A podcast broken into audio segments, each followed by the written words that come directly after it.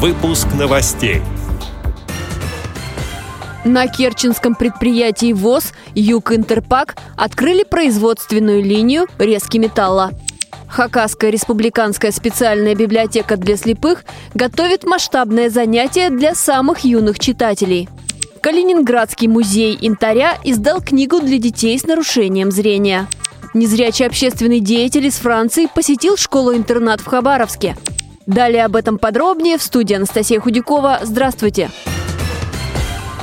На Керченском предприятии ВОЗ «Юг Интерпак» открыли новую производственную линию резки металла для пищевого производства. На торжественное событие собрались сотрудники завода, представители Всероссийского общества слепых и органов власти. Гостям продемонстрировали работу сложной автоматизированной линии. Это полный замкнутый цикл по переработке жести, ее резке, лакировке, литографированию и изготовлению конечного продукта. Как отмечает пресс-служба ВОЗ, новый инвестиционный проект позволит увеличить заработную плату. Сегодня на предприятии работают 116 инвалидов. Хакасская республиканская специальная библиотека для слепых готовит масштабное мероприятие для самых юных читателей.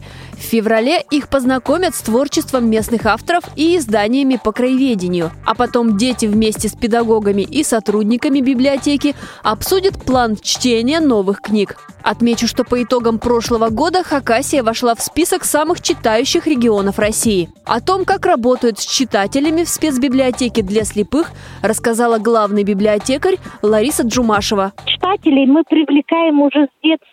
Мы пишем проект «Незрячий читаленок с пеленок». Мы работаем с родителями. Ребенок родился у нас с нарушением зрения. Уже родителей мы записываем в библиотеку что, какую литературу дать ему в адаптивной форме от нуля плюс. А дальше у нас уже детские сады, школы-интернат для детей с нарушением зрения. Проходят с ними самые различные мероприятия, начиная от викторины и конкурсов. С 2019 года у нас начал работать клуб «Эрудит» в школе со старшеклассниками. И поэтому наша работа на региональном уровне, она беспрерывная. Начиная от нуля самому, наверное, возрастному читателю 93 года, Цыганков Александр Андреевич. По Брайлю он, наверное, в месяц 5-6 наименований книг прочитывает. Калининградский музей янтаря выпустил книгу о происхождении, добыче и обработке этого камня, сообщает РИА Новости. Издание «Солнце в ладонях» подготовили для детей с нарушением зрения. В книге есть рельефные иллюстрации, фотографии, пояснения напечатаны шрифтом Брайля. Объемные изображения позволят почувствовать, каков на ощупь натуральный балтийский янтарь, понять, что представляют собой насекомые и животные, застывшие в янтаре, и как выглядят уникальные художественные произведения из этого камня. Калининградский музей янтаря единственный в России. Экспозиция занимает около тысячи квадратных метров. В Хабаровск прибыл вице-президент Французской ассоциации слепых Марк Афран, сообщает портал «Губерния». Иностранец уже посетил многие организации для людей с инвалидностью. В России незрячий общественник бывал много раз. На Дальний Восток приехал впервые. В специальной библиотеке гость пробовал читать по-русски.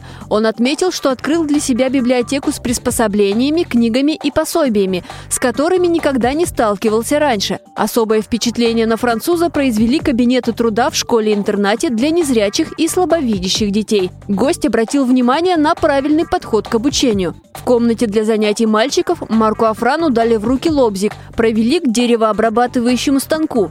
В кабинете, где занимаются девочки, он сел за специализированную швейную машинку, а на кухне попробовал резать хлеб особым ножом-дозатором.